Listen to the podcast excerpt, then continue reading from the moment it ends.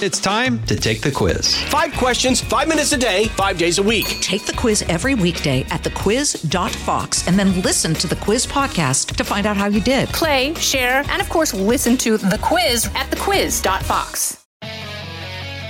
Live from the Fox News radio studios in New York City, fresh off the set of Fox and Friends, it's America's receptive voice. Brian Kilmeade. Hi, everyone. I'm Brian Kilmeade. Welcome to the latest moments, the latest weeks of the Brian Kilmeade Show. Hope you had a great weekend. We're back in action. I'm sure you didn't take a weekend off because the news never stops, and we have a lot of breaking news to cover today. Bottom of the hour, maybe the next Senate candidate, uh, J.D. Vance, venture capitalist and author of Hillbilly Elegy, which is a great movie. Uh, you should check it out. Although it's not uh, necessarily a motivational movie, uh, except when you look at J.D. Vance's life, but it is kind of um, it's well acted, put it that way. And there's a reason why the Hillbilly Elegy was a bestseller for about five years. Uh, and we'll go talk about all that and all, as well as take your calls. And keep in mind, you can always get the show on a podcast, briankilmeadshow.com. Uh, so let's get to the big three. Now, with the stories you need to know, it's Brian's Big Three. Number three. If you ever say, well, he's better than a Republican again, I'm going to say you're better than a child rapist. How about that? Our line is going to be that we have differences with you, but our differences with Republicans are far greater. I think you're better than a child rapist. Do you believe this? That's 2018. Governor Cuomo being a child and being a, uh, a juvenile and threatening the Workers' Party, which is a left wing party in New York City, in New York State, rather, because they wouldn't endorse him. That's how he deals with left wing groups. Can you imagine how he deals with right wing groups or anybody else? You don't have to imagine. It's all coming out. Another day, by the way, another accuser and another leak of that audio you just heard of his bullying tactics. Protests calling for Governor Cuomo's uh, ouster grew over the weekend. Now, with multiple investigations, including by the FBI, isn't it time for him to go? Number two. I don't think we're going to have a fourth wave. I think the fact that we have so much prior infection, we've gotten one shot in at least 70 million Americans, we're talking about some form of protective immunity in about 55% of the population. Yep, pandemic progress, pressure to open up everything mounts as a fourth wave is being waved off despite Europe's troubles. And the fact check on President Biden just how much of his current vaccine plan was actually in place when he took over. We'll answer that for him. Number one. What I am seeing is the result, and what we are seeing is the result of President Trump's dismantlement of the safe and orderly immigration processes that were built uh, over many, many years. Sickening. That's Alejandro Mayorkas. He is the HHS secretary, and he is lying. The border is busted and he, the secretary, is 100% comfortable telling us it isn't and blaming Trump, as you just heard. The problem is he's not telling the truth. We all know it. And oh, yeah, he's also done the impossible. He has every news outlet equally outraged over the barring of all media from thousands that are being detained in facilities clearly overrun. So let's get started. How bad are things at the border? There's a 30% increase from January to February, from 100,000 now to 30,000 un- unaccompanied uh, uh, by 100,000 and 30,000 unaccompanied minors. Right now, the U.S. government are scrambling to find beds for some 15,500 kids who have poured over the southern border. Why? Simple. Simple. Get a pen handy. If they get here, they are allowed to stay. The reason you don't say that is not because you have a hard heart, is because if you say, if you come, you can stay, you are giving the green light to everyone in Central and South America to come because our country is infinitely better with more, more opportunity than anybody else. But if everybody comes here that wants to, we no longer have a country that's sustainable. We're already 27 trillion in debt for all the promises that our social programs provide. We just wrote a check for 1.9 trillion that we don't have. And now we're spending spending $750 a day on every single migrant kid and person who comes across.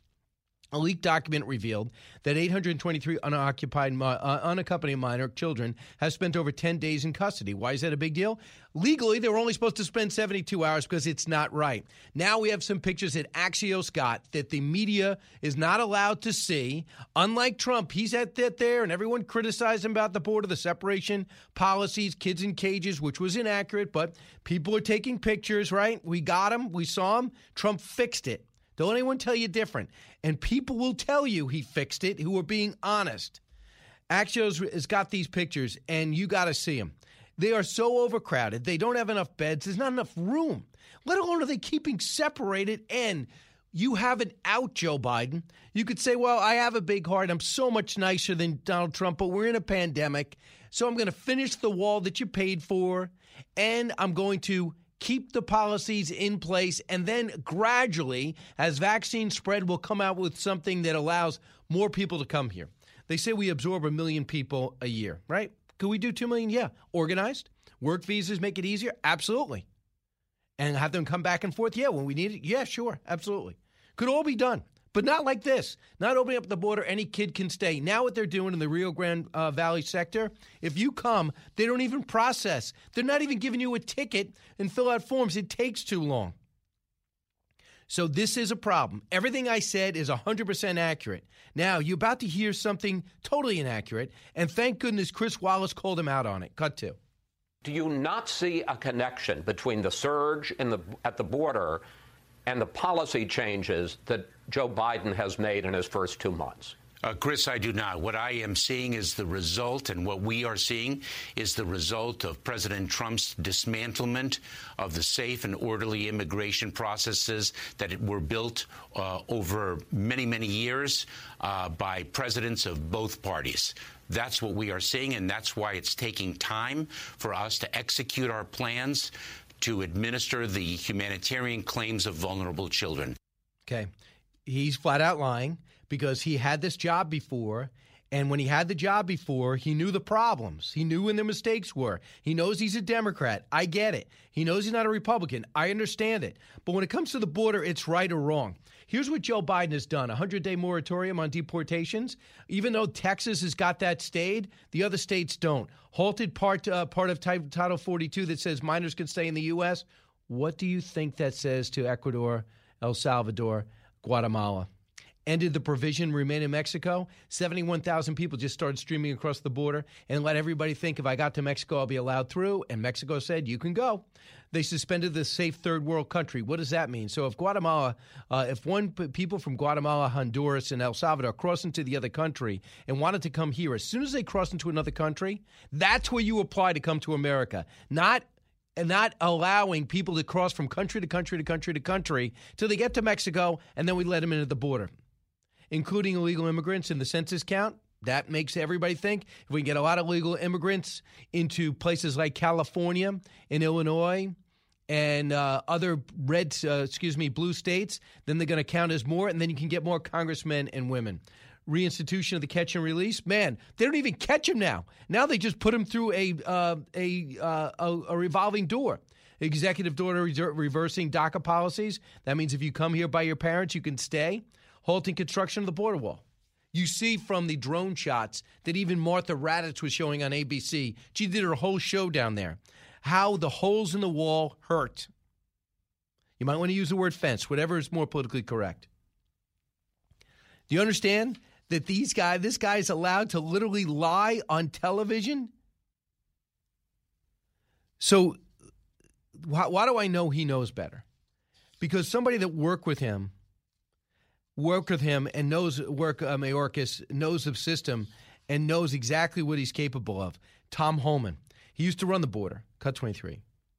He's a different person he was when he was vice president during the first surge in 14, 15. Alejandro Mayorkas is a different person he was in FY 14, 15 when he was deputy secretary. They know what causes surges. They know how to stop them because I was there and we stopped it. They're doing the complete opposite. Oh, we'll stop this surge. How do we stop it in 14, 15 when Mr. Mayorkas was deputy secretary. We built detention facilities, thousands of them. We held people long enough to see a judge. We let ICE remove them. and we took away the enticements. What are they doing now? They're not detaining them. They're releasing him as soon as they can, within three days. ICE has been decapitated. They lost 90% of their authority. They're not executing judges' orders. And we keep throwing out more enticements. This isn't incompetence. This is by design. Hmm. Listen, what else do you need? He would work shoulder to shoulder with a Democratic and Republican administration. He came in and advised President Trump. He came in temporarily, extended his retirement to help President Trump. He was working with President Obama. He fixed it with the vice president. Now he become president. It's a mess. You know who knows it? Democrats know it. Mayor Bruno Lozano, who runs a Democratic town on the southern border in Texas. He says uh, you have a breach of national security levels that have never before been seen in modern history, and you're not even batting an eye about it. You're not even calling it a crisis. You're calling it a quote your unique, unquote, challenge. That is Lozano, a 38 year old Democratic mayor uh, of a town of 35,000.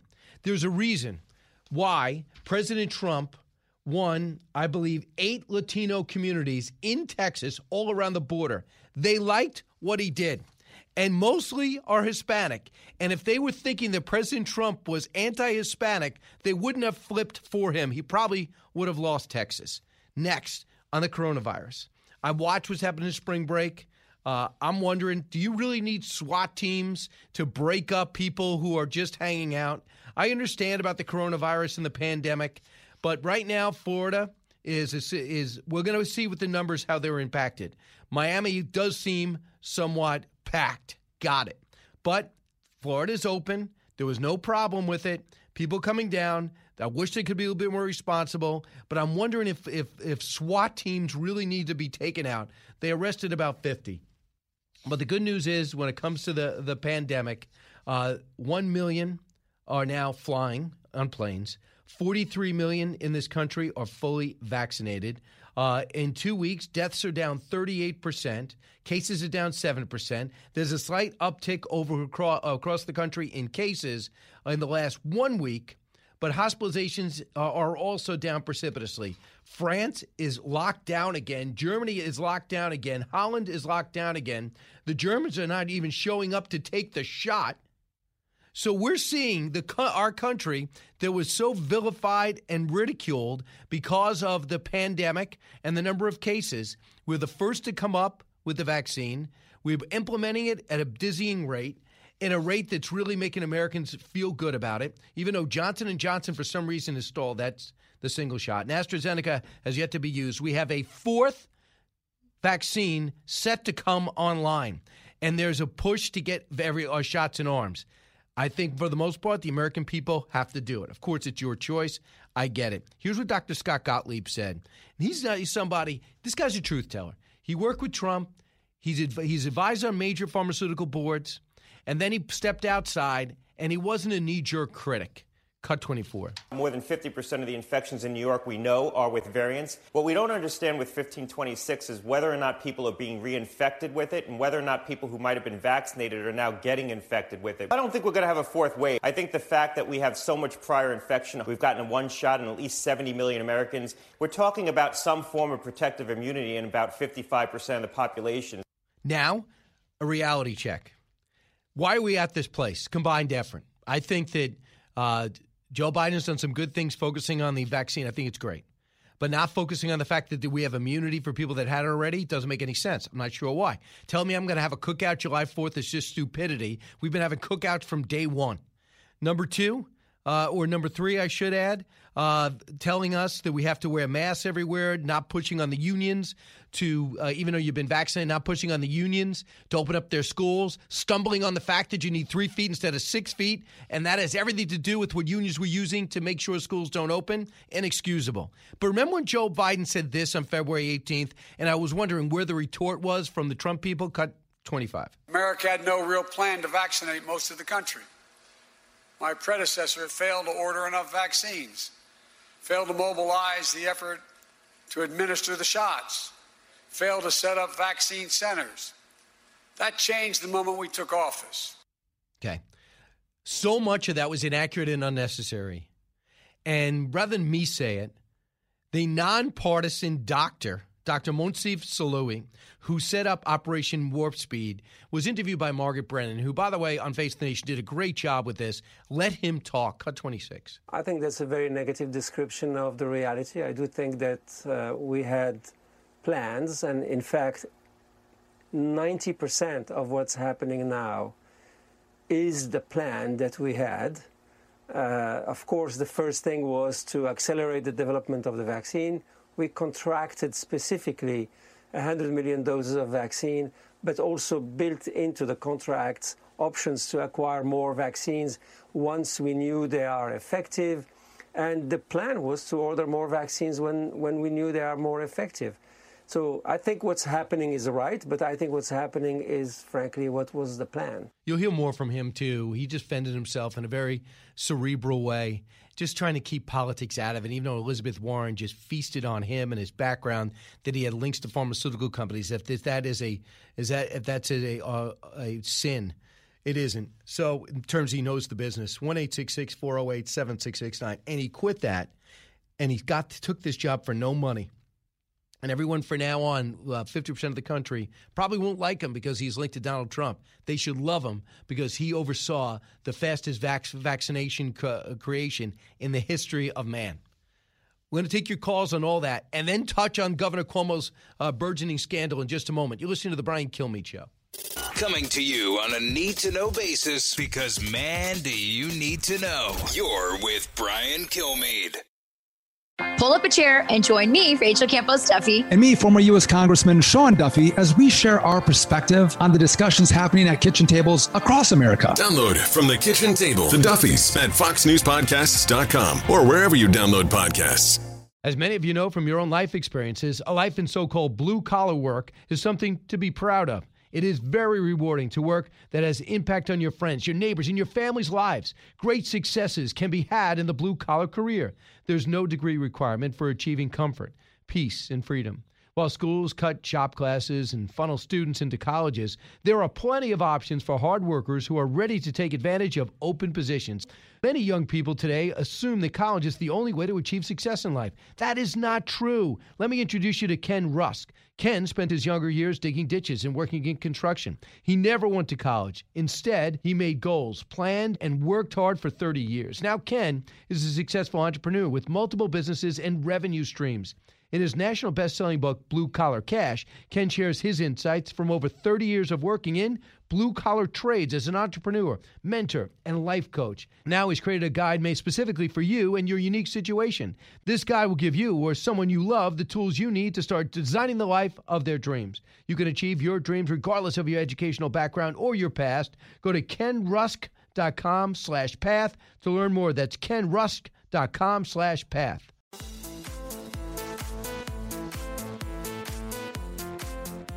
Breaking news, unique opinions. Hear it all on The Brian Kilmeade Show. If you ever say, well, he's better than a Republican again, I'm going to say you're better than a child rapist. How about that? Governor, our, I want to. I, I, apologize, but I got to clarify one thing. You're free to say whatever you want, Governor. Um, uh, but but I just I just like want to be clear. Our line is going to be that we have differences with you, but our differences with Republicans are far greater. I think you're better than rapist.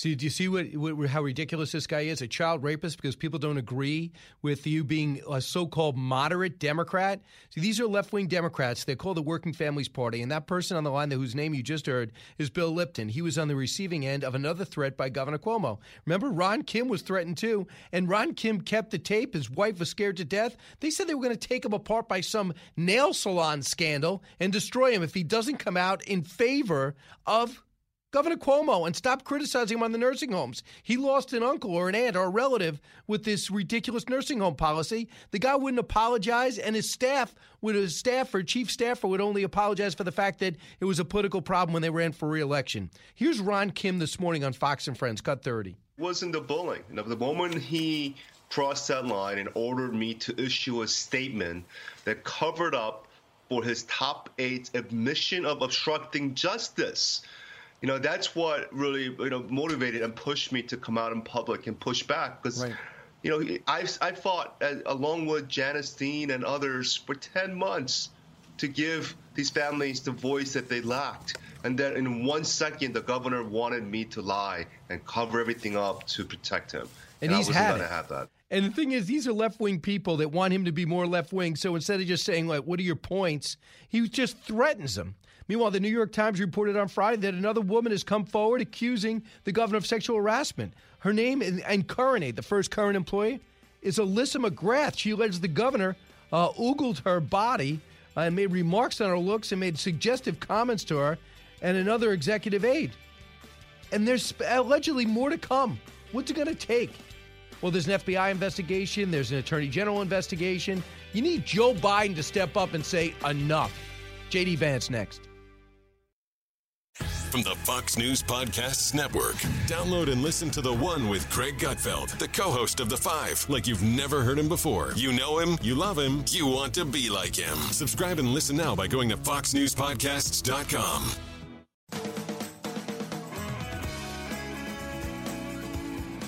The fastest three hours in radio. You're with Brian Kilmeade. We are executing uh, on our plan. It does take time. It is difficult.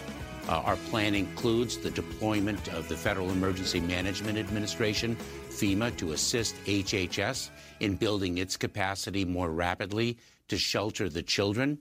But it is taking time and it is difficult because the entire system was dismantled by the prior administration. It, was not true. Uh, that is blatantly not true. It wasn't dismantled. It was no longer a holding center for other countries' youth. It, because we push back, set up policies, cooperation with Mexico like we've never seen before at their southern border, uh, relations uh, restored aid to the triangle countries after we forced them to act with their own population and keep them back. And now the Biden administration plans to write them a big check to keep people there, which is not the point. Joining us now is J.D. Vance, venture capitalist and author of Hillbilly Elegy, columnist who might be a Senate candidate. Who knows? J.D., welcome. Thanks, Brian. Thanks for having me. Hey, JD, is is from what you see at the border, do you think anyone buys that it's Donald Trump's fault? Uh, I, I don't think so, Brian. I mean, it's it's such a joke at this point.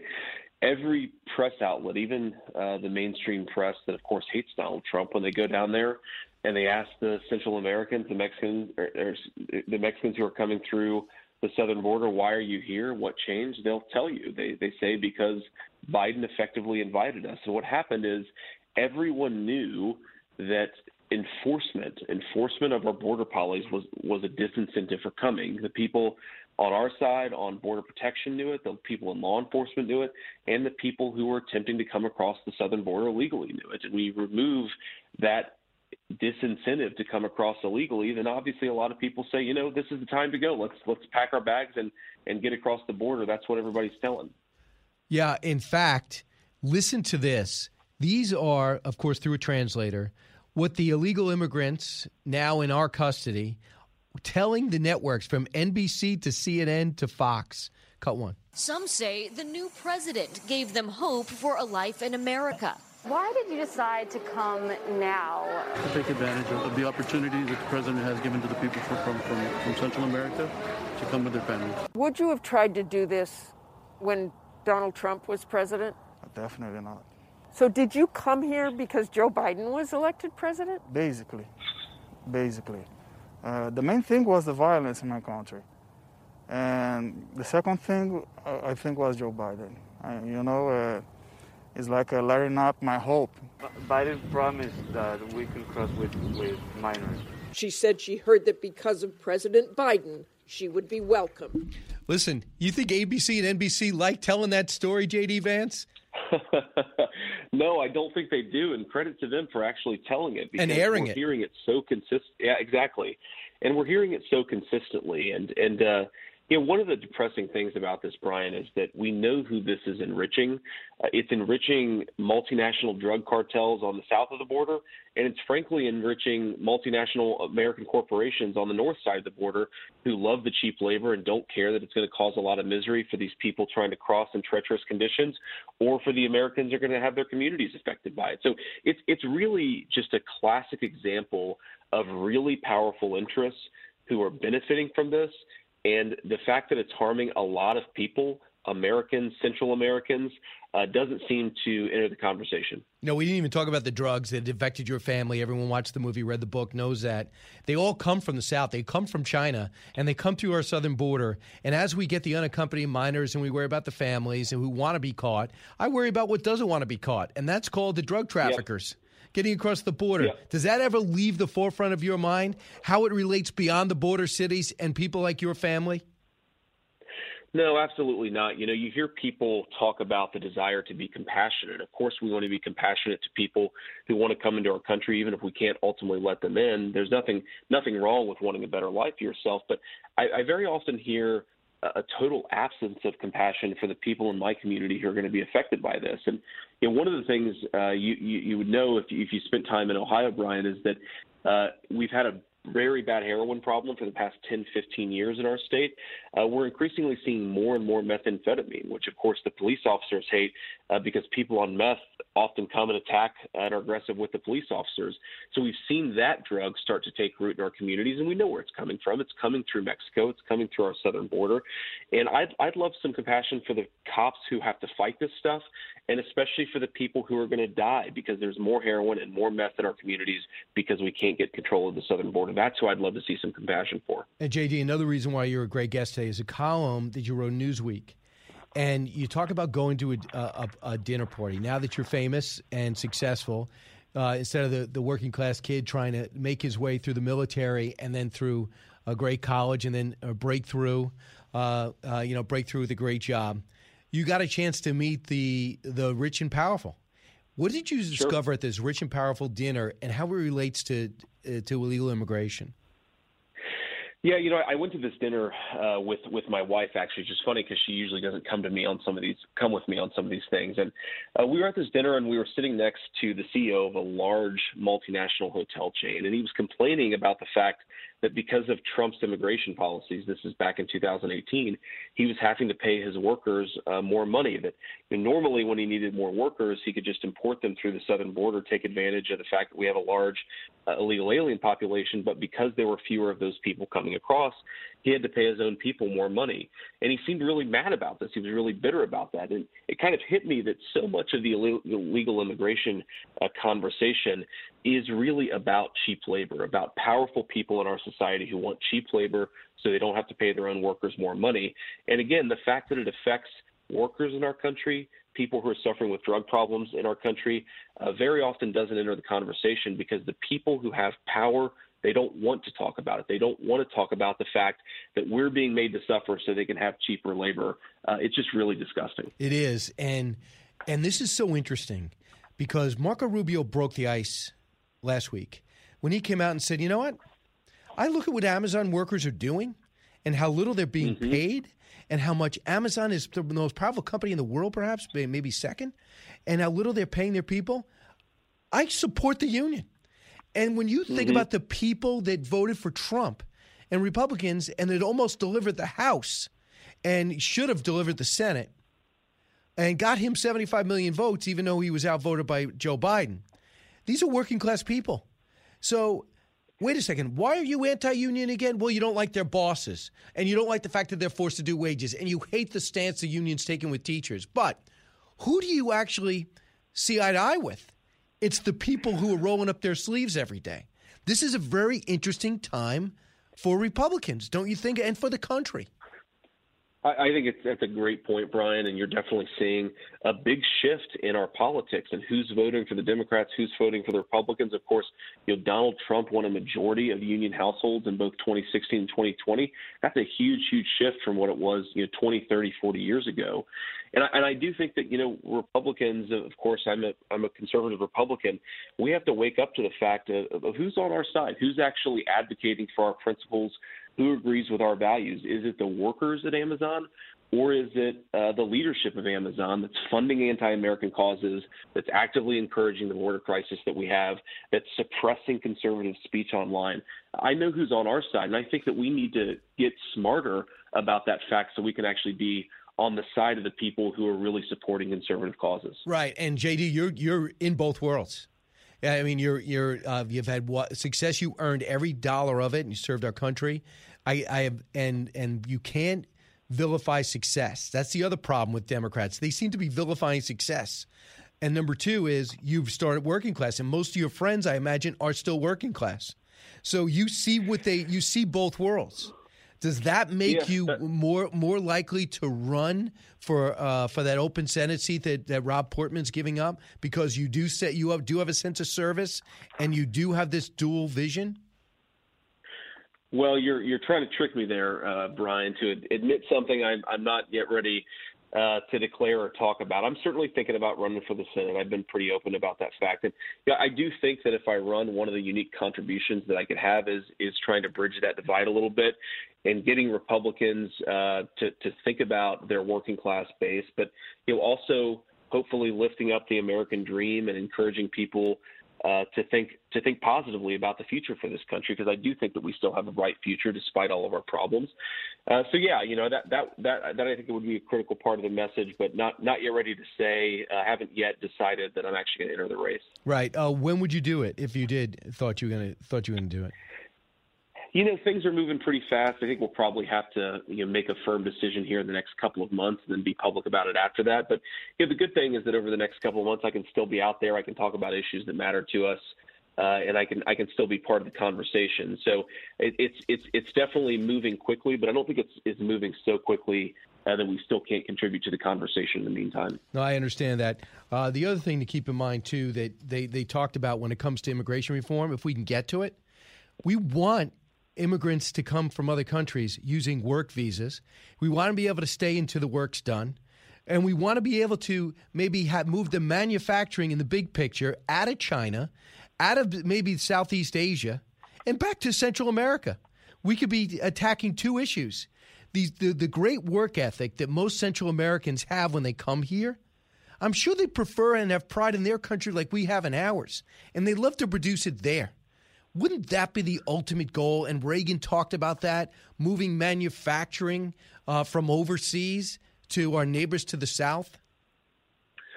You know, it's it's a really interesting point, Brian, and obviously we want more manufacturing here uh, in in the United States Yeah. of America, and I do think we want more manufacturing in Central America as well, uh, because as we've as we've learned, if you have less desperate people and less destitute economies in Central America, you have fewer people who are trying to cross the border illegally. I believe it was last week that the El Salvadoran president, of course, important Central American company or country, a big source of illegal immigration, is saying that that we don't want all of our people to leave our country. We actually want you guys to have a secure border. We want to have a viable economy for ourselves because when all the people leave El Salvador, it's terrible for you guys because you've got a border crisis. It's also terrible for us because we lose a lot of our best people. And and that's that's something we can't we can't forget here. That that one of the best things I think that President Trump did with the border crisis was not just enforce the border, but actually use Mexico as a buffer so that all these Central Americans had to stay there for a little while. And if you can build up those Central American countries, increase their law enforcement, reduce the power of the cartels, uh, then that's another way of helping to address uh, the border and, and ensuring that it doesn't become the, the crisis level that it is right now. All right, uh, JD, I, I hope we stay in touch. I hopefully talk to you. We're going to host it uh, this week at 7 o'clock on prime time.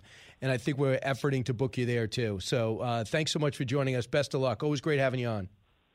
Yeah, thanks, Brian. Take care. You got it. JD Vance. Uh, when we come back, I want to talk about illegal immigration and what the problem is. And the fact is, we were blatantly lied to over and over again on four different channels on, from the HHS secretary. A guy that knows the reality actually met Martha Raddatz at the border in Texas, where his around in the state that he represents, Congressman Michael McCaul.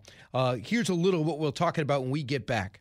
In this sector alone, where I used to be a federal prosecutor, spiking 230% uh, from last year. There is a direct cause and effect on the messaging, but then to do away, you know, politics aside, to do away with what was one of the most successful negotiated agreements with Mexico and Central America to remain in Mexico and apply for political asylum, but now they have created this, this crisis of children coming in Back in a moment. It's Brian Kilmeade.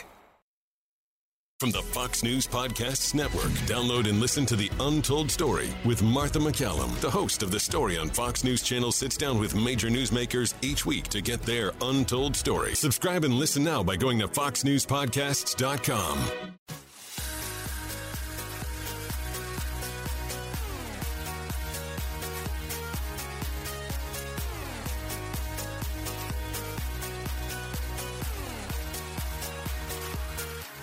the talk show that's getting you talking. You're with Brian Kilmeade. Hey, welcome back, everyone. 1 408 7669. So I just want to inform everybody. Uh, I like this. Uh, the whole Chinese confrontation over in Alaska, China feels as though they got one up on us. They were a little bit aggressive and they were mocking us on our societal ills. We should just watch what we argue about Black Lives Matter, the brutality of the way America started uh, in, when it came to slavery and uh, treatment of Native Americans.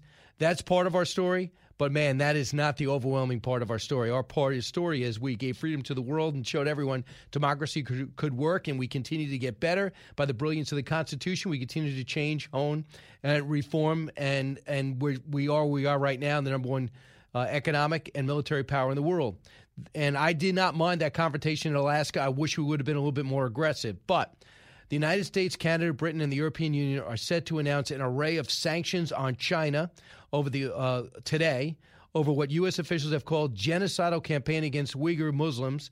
That, according to two people familiar with the sanctions, the sanctions are expected to vary in type. Will include Global Magnitsky Act, which means uh, individuals will be sanctioned, uh, and of course, Magnitsky was the lawyer for Bill Browder, who was killed because he represented Bill Browder.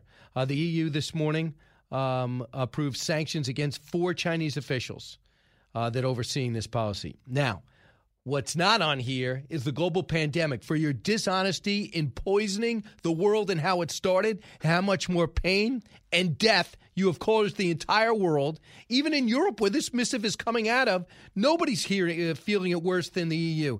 Thankfully, the continent of Africa has been okay. Thankfully, New Zealand and Australia have done okay, as does uh, Taiwan and South Korea. No idea about North Korea.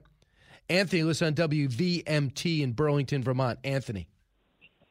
Good morning, Brian. Uh, I love you, brother. You're the, one of the hardest working men in show business. Thank you. Um, I just wanted to. You were talking about the unions, and I didn't realize that Ted Cruz uh, uh, had a conversation about it. I had a conversation with my father about it. My grandfather Rubio. was a, a immigrant in uh, from Italy, fought in World War One, and he explained to me a lot of things. I think probably a lot of my uh, political philosophies came from him. When he was in World War One and after the war and through the Depression, he felt he was a Democrat and he was a, a union guy, a, a big union guy. He worked in a bindery factory outside of New York and he watched the union become powerful and corrupt. And then he watched the politicians and the union get together. And in the early 50s, he didn't feel like they were any longer representing the working class, the, the people that had been working yep. in his generation. And so he became a Republican. And how and he also explained to me the philosophy of a pendulum, okay? It swings. And I do believe that that when when you look at it, particularly in Vermont, the ultra wealthy are all Democrats. There's a slice of working class people, and you, it also goes back to the fact that the two the uh, two counties in southern Texas went for Trump this time instead of Hillary Clinton, because I'm I'm okay with with legal immigration because we all are immigrants, but particularly legal immigration from the South because they share our core tenets and our philosophy. And I was going to add this, Anthony. The other thing is, the, the, they always said, well, if you crack down on illegal immigration, you're going to give up on the Hispanic vote. The Hispanic people are telling you we're more complicated than that and we're deeper thinker than that. We appreciate there's a right way to come, and we appreciate that there's a wrong way to come. And jumping the line does not get them excited either, right? Isn't that the takeaway, Anthony? Yeah, I mean, and and you you, you struck the nail on the head. Everybody here that owns a business is is uh, you know things are tight because labor's gone up. The labor's gone exactly. up because there isn't a flood of cheap labor. Anthony, thank you very much. And by the way, that should part of the calculus in the business plan. Uh, you listen to the Brian Kilmeade Show. Go to briankilmeadshow.com and you can get the podcast if you ever miss us live. It's the Hemmer Time Podcast. Fox News Channel's Bill Hemmer takes you one on one with engaging personalities covering the critical issues of the day. Find Hemmer Time now by going to FoxNewsPodcasts.com. America's listening to Fox News. From the Fox News radio studios in New York City, giving you opinions and facts with a positive approach. It's Brian Kilmeade.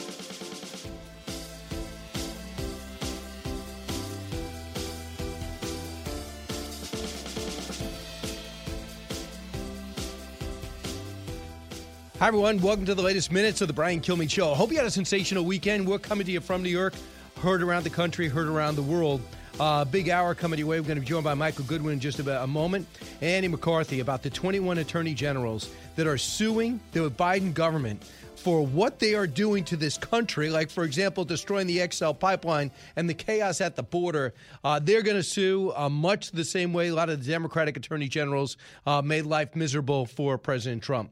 And uh, Michael Goodwin was able to put uh, the Governor Cuomo's uh, series of scandals and his way of governing in perspective as well as put in perspective what Donald Trump is actually doing as opposed to what Joe Biden uh, might not be in charge of. So let's get to the big three. Now, with the stories you need to know, it's Brian's Big Three. Number three. If you ever say, well, he's better than a Republican again, I'm going to say you're better than a child rapist. How about that? Our line is going to be that we have differences with you, but our differences with Republicans are far greater. I think you're better than a child. Do you believe this guy? This is the way Governor Cuomo operates because a working family party, which is a left wing party, does not agree with him in 2018. And by the way, he's a runaway winner of a re election in 2018. He threatens them by calling them child rapists. But that's a little of the life of, uh, of a New York lawmaker if you're in the same party and don't happen to agree with Governor Cuomo. Another day, another accuser as well, as a leak of the audio shows his bullying tactics. Now, with multiple investigations, including one by the FBI, isn't it time for Joe to tell Aid Andy to go? Number two. I don't think we're going to have a fourth wave. I think the fact that we have so much prior infection, we've gotten one shot in at least 70 million Americans, we're talking about some form of protective immunity in about 55% of the population.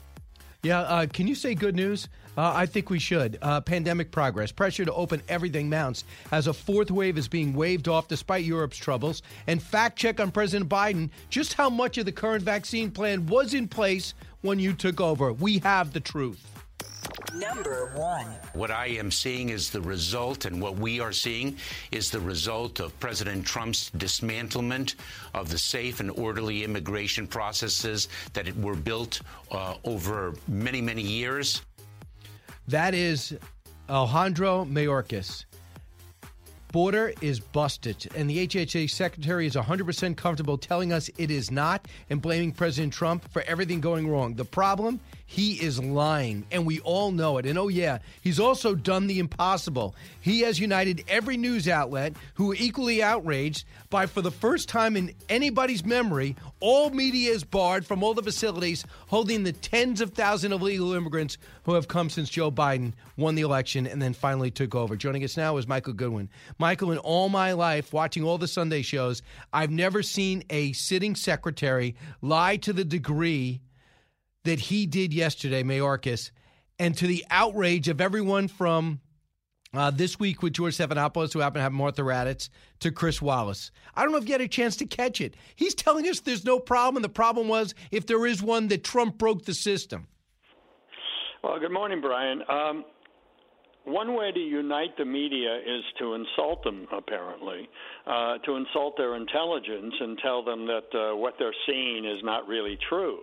Uh, that's Mayorkas's biggest problem. That it's obvious to anybody that uh, things have gotten worse, and there's no question that they got worse because of what Joe Biden said and what Joe Biden did.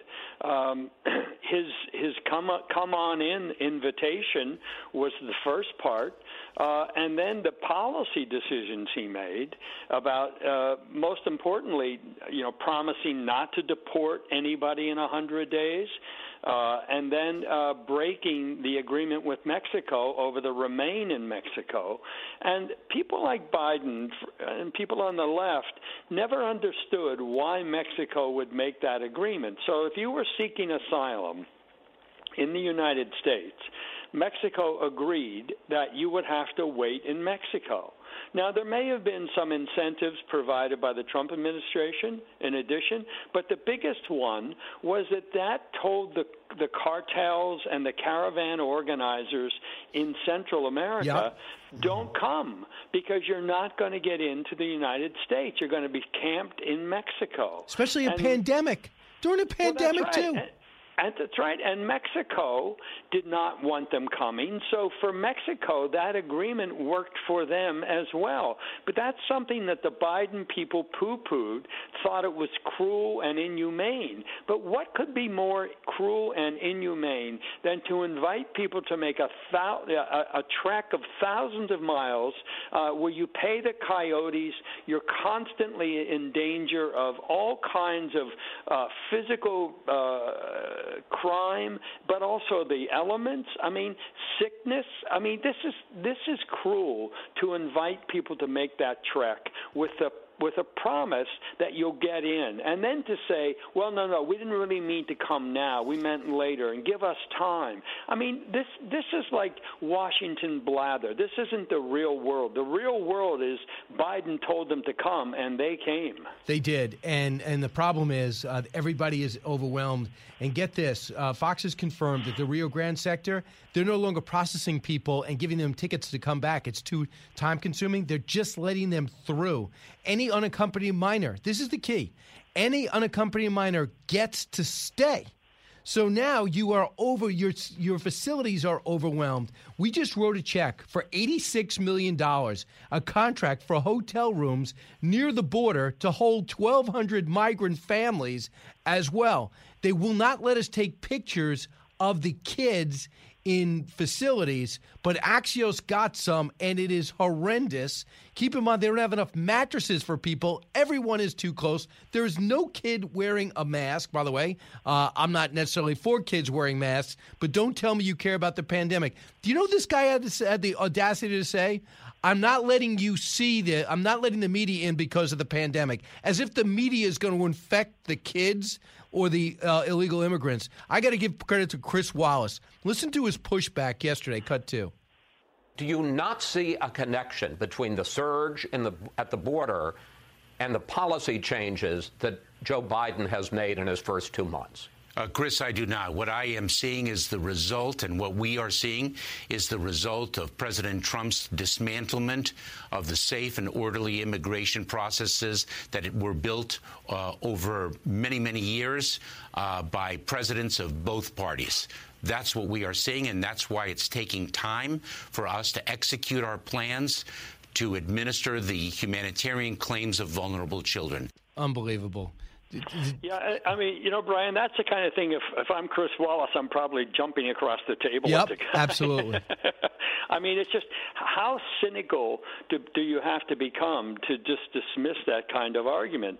And yet, this is this. W- we shouldn't just pretend that this is Mayorkas. This is the Biden administration. This is what they did. This is who they put out to run this uh, to run the uh, border, and this is the answer he gives. I mean, this is this is an incredible black eye for the entire administration, for the White House, for everybody involved in it. I mean, when he goes out there and lies like that and says, you know, we inherited a busted system, everybody knows that's not true. The numbers tell you that's not true. And, you know, Brian, Democrats don't like to be accused of being for open borders. But what exactly else would you call this? This is an open border. Come on in, the kids can stay, and even those who are apprehended. At most, uh, they get a, a court date, which they're not ever going to show up for because most of them will not get the asylum approved. So this is really an open border they've created. So I want to get to. I know you wrote about Joe Biden and the stumbles being symbol, uh, symbolic of where they're going right now, especially when it goes to confronting China. Uh, Tony Blinken got blasted, but I did think that he was right to be aggressive with China.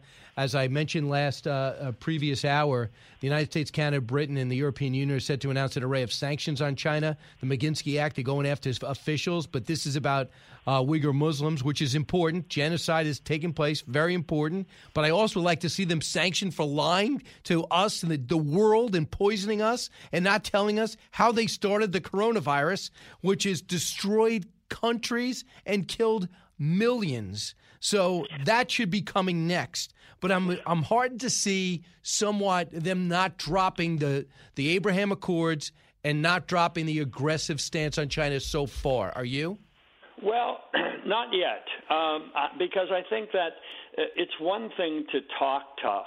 Uh, whether it's about Iran and nuclear weapons or China and the Uyghurs and and everything else. But what are you going to do about it?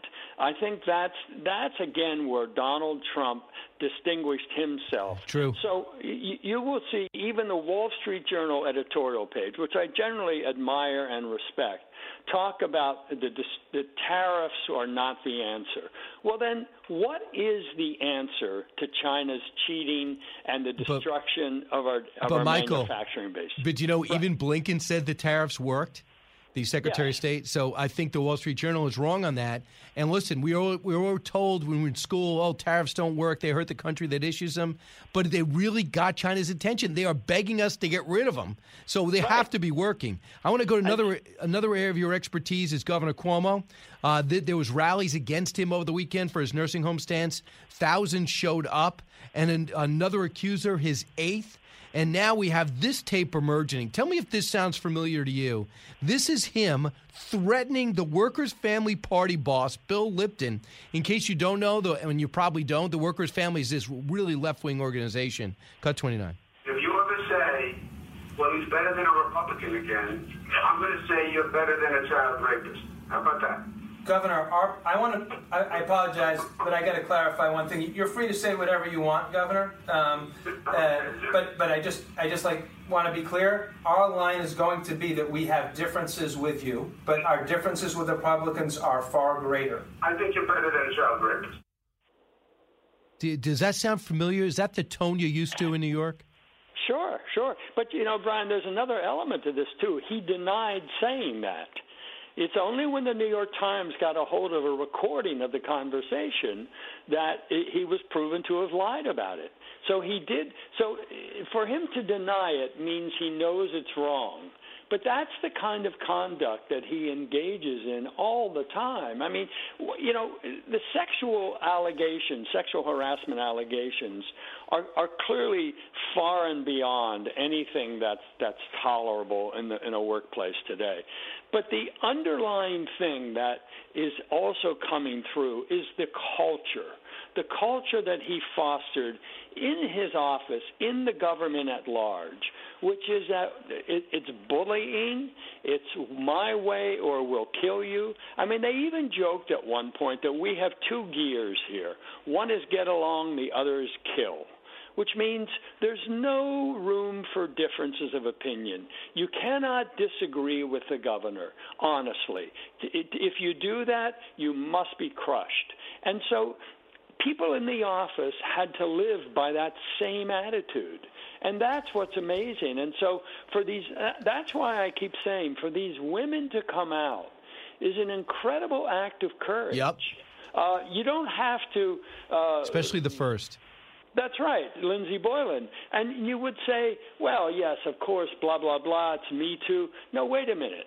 You know, knowing how Cuomo would behave, which they did know, uh, that they would leak her personnel file, that they would try to smear her, that they would involve all elements of the office trying to crush her, lest that you know uh, sense of honesty spread. That's what they were up against, and so we shouldn't take for granted that. Uh, the courage that they did. It, it would took a lot of nerve, a lot of bravery, and, and these women, I think, have opened a door onto it. Just as, as and Janice Dean is another one of my heroes for the way that she has stood up to the governor on the nursing home. I mean, all of these things he's tried to shut down. I mean, I've been on the receiving end of his attacks over the nursing home because I wrote, wrote about it early on. And so you get this thing from him that he can never admit he's wrong. He can't even have a conversation about these things. He's nuts. It's just you have to crush. You always right. have to crush any kind of disagreement. That's how he's run this government, and that's why he makes so many mistakes. And, and here's he, the other thing, Michael. He is raising tax. He just got a billions dollar bailout, and he's going to be raising taxes again in New York. Are you crazy? What are you doing? You're raising taxes for no reason just because there's a Democrat in the White House. You're getting bailed out for all your stupid decisions during this pandemic and beyond. And he's getting a fresh start and he's still trying to screw the people in New York. They make us look like idiots for sticking around here. Final thought? Well, yes, that and and uh, you know, there's an interesting wrinkle to that as well, Brian, is that Cuomo has always uh, tried to depict himself as the sanity level between Republicans and the far left Democrats. Well, the far left Democrat, he kept moving to the left, even as he kept redefining what was the center, trying to anyway. And he has now argued essentially that I am the in, I am the indispensable man in Albany. Yeah. Uh, all the others are crazy. They'll raise your taxes. Trust me. This is part of his survival strategy. But my argument is he hasn't done much with that. Uh, taxes have gone up. People are leaving New York. He shut down the economy. Gotcha. I don't know what kind of indispensable man he is. Uh, we like to see him go and prove he's not. Uh, Michael Goodwin, thanks so much. My pleasure, Brian. You Thank got you. it. Hey, your turn next. One eight six six four zero eight seven six six nine, and then we talk about the su- the lawsuits going against the Biden administration. The Attorney General has given Republicans great hope. Honest commentary, unique opinions, no agenda. It's Brian Kilmeade. With Fox News Podcasts Plus, you can enjoy all your favorite Fox News podcasts without commercials. Subscribe now at foxnewspodcasts.com. He's so busy, he'll make your head spin. It's Brian Kilmeade. Do you not see a connection between the surge the, at the border and the policy changes that Joe Biden has made in his first two months? Uh, Chris, I do not. What I am seeing is the result, and what we are seeing is the result of President Trump's dismantlement of the safe and orderly immigration processes that were built. I mean, uh, do you believe this? He repeatedly did that. Even Martha Raddatz, and I'll play this later on the ad- hour of ABC, said, Are you kidding me? How could you not see that the border's broken and that Trump is not responsible? Ben, listen on WOKV in Jacksonville. Hey, Ben. Congratulations, Brian Kilmeade. We are so blessed here. WOKV, local affiliate, has announced on a flash to our phones you will be now three hours a day Yes. in Jacksonville. It's a blessing. Thank you. Uh, Thank you, Ben, for your support. I always love being on WOKV. I was in Jacksonville over the weekend doing an event with uh, with uh, Dana Perino. 900 people showed up. Amazing. What's on your mind, real quick, Ben? That was it. Just to say we're so blessed in this city to hear you three hours a day, plus in the morning, three hours on Fox and Friends, and now maybe seven hours a day with your nighttime show. Yeah. Uh, thanks so much, Ben. Appreciate the support. And you always have great calls. Uh, this one's the best. No, but th- for this week, I'm just doing the seven, not doing Fox and Friends. So make sure you tune in tonight at 7 o'clock. Uh, so uh, on Fox News Primetime. Uh, back in a moment with Andy McCarthy. What about these 26 attorney general, Republican attorney generals suing Joe Biden? Do the, the lawsuits have a shot? New from the Fox News Podcasts Network. My name is Kennedy, and welcome to my podcast, which will, I humbly say, single handedly save the world. You're welcome. It's Kennedy Saves the World. Subscribe and listen now by going to foxnewspodcasts.com. Information you want, truth you demand. This is the Brian Kilmeade Show. So far this year, more than 11,000 minors have been apprehended crossing the border into Texas. Children crossing the border rose 60% from January to February to more than 9,400 in February. How long will these children be here? What countries have they come from, and what COVID variants have they been exposed to? Are they being tested for COVID? And if so, how is the administration handling those who test positive? So that was Governor Abbott. He was Attorney General Abbott, and he sued Barack Obama for everything that he found abhorrent about his policies. When it comes to the border, he's outraged as governor. These federal facilities are being filled up. He can't even get inside of them. He's the governor. He has to read news reports to find out what our policy is at the border. It's part of the reason why 26 attorney generals are mounting efforts, legal efforts, to stop the Biden administration, everything from the immigration program to the XL pipeline, including some of the provisions that seem unconstitutional in the $1.9 trillion package just jammed down our throats. You may love the $1,400, but do you love the fact that governors in their states are now forbidden to raise taxes? Is that even allowed? Uh, let's bring in Andy McCarthy. You know Andy McCarthy. He know, does just about everything there is to uh, know about the legal profession. Uh, he's a Fox News contributor, former U.S. Assistant Attorney for the Southern District of New York, author of A Ball of Collusion, The Plot to Rig an Election and Destroy a Presidency. Andy, welcome back. Brian, great to be with you. Andy, I'm watching this story of 26 uh, Republican attorney generals, and it's trending one to two for the last two or three days uh, on Politico, saying that they're going to start pushing back legally. Uh, Xavier Becerra was Attorney General of California. He had sued the Trump administration a hundred times. Do these lawsuits work?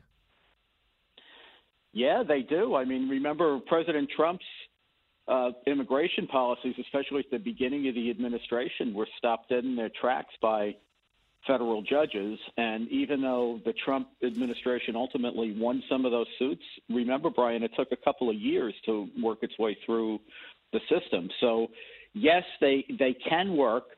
The other thing I think is interesting about this that people miss uh, is a lot of what's screwed up about this, and it's mostly Congress's fault because Congress should be acting here and it's not. It's very irresponsible.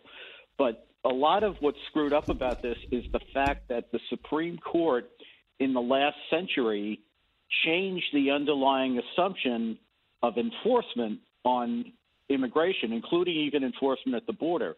That is, for the first 150 years or so of our country, it was understood that the states were mainly responsible for immigration enforcement.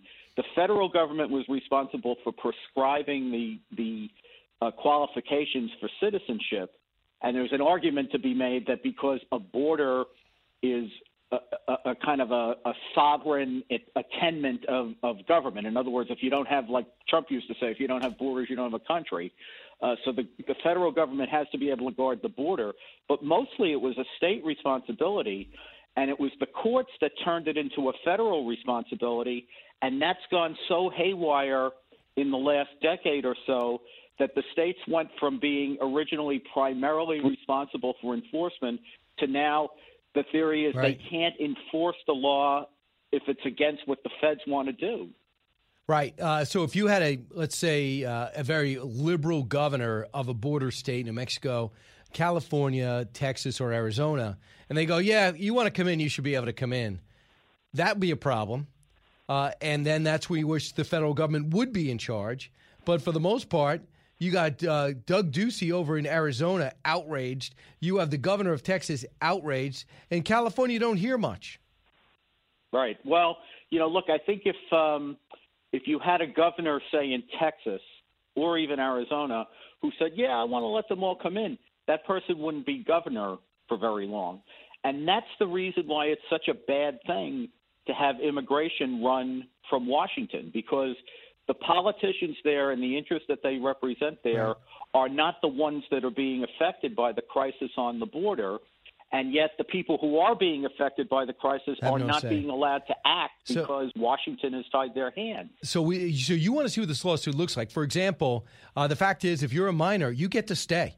So if I'm an attorney general of Texas and I have 26 other co-signers, my let's say my lawsuit says, why are people allowed to stay if they come here? Who made up that rule? And then there's who Yeah. sees who sees that, and how much how much chance does that have for success? Yeah, Brian, it, it really is unbelievable because if you look back at the origin for, uh, of this, the idea that that when you get here you're allowed to stay, there was a 1993 case called Reno versus Flores, written by Justice Scalia, in which he said we have an obligation, as we do with all people who were detained, to maintain them in humane and, and decent conditions. But minors and and no one else, you know, including all classes of aliens, but including minors, no one has a right who who's not an American citizen to be released into the United States. And the Supreme Court was emphatic about that. There's no due process right. There's no equal protection right. There's no international law right. So after that victory for the government, four years later, the Clinton administration signed what's known as the Flores settlement, which gave them all of the rights that the Supreme Court said that they didn't have. So if you want to know why, if someone touches the soil of the United States, an alien, uh, that that person is allowed to have uh, an asylum hearing and many of them get released into the United States, thank the Clinton administration because they signed off on this settlement that was totally unnecessary, and then Congress hasn't lifted a finger to correct it. Now, uh, maybe that could change. The XL pipeline is something else. Now that that just got disbanded, it was okayed. What chances of that lawsuit for success to reinstate the pipeline? Yeah, I you know I I think um, on all of these cases, they all have a chance to for to succeed. But if you think about it, this is no way to run a government. I mean, it's not.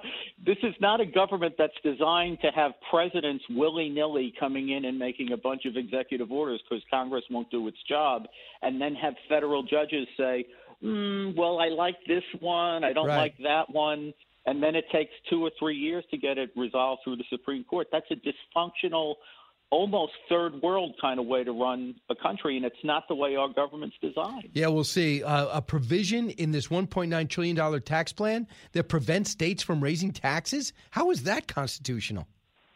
I don't think it is. I think that they'll have uh, a lot of success with that litigation. There's a number of things, Brian, and I think this Supreme Court is going to be strong on this. There are a number of things that in the history of our country were left to the states to decide. That mainly all the interior uh, procedures of, of governance is supposed to be uh, for the states to resolve. And Washington is not supposed to, by basically seeding out government money, uh, take away the state's ability to govern affairs within the state. So the idea that Washington can tell a state that if it takes federal money, it can't raise, it, it can't give a tax cut to give some of the money back to the public is just preposterous. HR one looks to federalize in many cases looks to federalize the election process.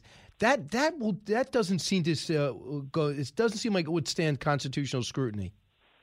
No, it shouldn't. And look, what they're trying to do is mandate by federal law everything that was screwed up about the 2020 election. But if there's one thing that we learned from all the litigation after the election, it's that the Constitution says that the state legislatures are responsible for making the laws that govern elections. And Congress has some ability to make laws, like Congress can set when election day is and that sort of thing. But for the most part, this is supposed to be a realm of state sovereign uh, procedure. And it's supposed to be the states that make the rules. So I don't think this is going to fly. I hope it's not going to fly in the Senate. Yeah, we'll we'll see if that that would uh, that would hold. I do, I mean, I wouldn't think if HR one gets turned on a simple majority, uh, that's the only way it would do it. And to do that, you got to get rid of the filibuster. And I thought you don't you need sixty votes to vote to get rid of the filibuster, which would not require fifty, or you actually would need a simple majority to get rid of the filibuster. Yeah, when they when they vote on rules, they can vote by Make that a rule. majority, so they they can get rid of they can get rid of the filibuster. But I think you know it's like when they got rid of the judicial filibuster, the Democrats have lived to to rue that day, and I think if they get rid of the uh, filibuster on everything else, you know they they may be able to get their yayas out for a few months here. But when the Republicans eventually, and this will eventually happen, when they take over Congress, they'll be able to reverse everything the Democrats did and then some by a simple majority vote. So, you know, this blows up on them every time they they try to change the rules, and I think it's a big mistake for them. But, you know, I mean, they're going to do what they're going to do, but I think they'll be sorry. All right, uh, a couple of things. Last night on 60 Minutes, uh, Michael um, Michael Sherwin, who was the former interim U.S. attorney in charge of investigating the January 6th uh, riots that took place inside the Capitol, was asked about uh, insurrection and was asked about sedition. Could you be charged? Could all those who have been arrested, have been hundreds, could they be charged with sedition? Cut 35. Seems like a very low bar, and I wonder why you're not charging that now. Okay, so I don't think it's a low bar, Scott, but I will tell you this. I personally believe the evidence is trending towards that and probably meets those elements. Do you anticipate sedition charges against some of these suspects?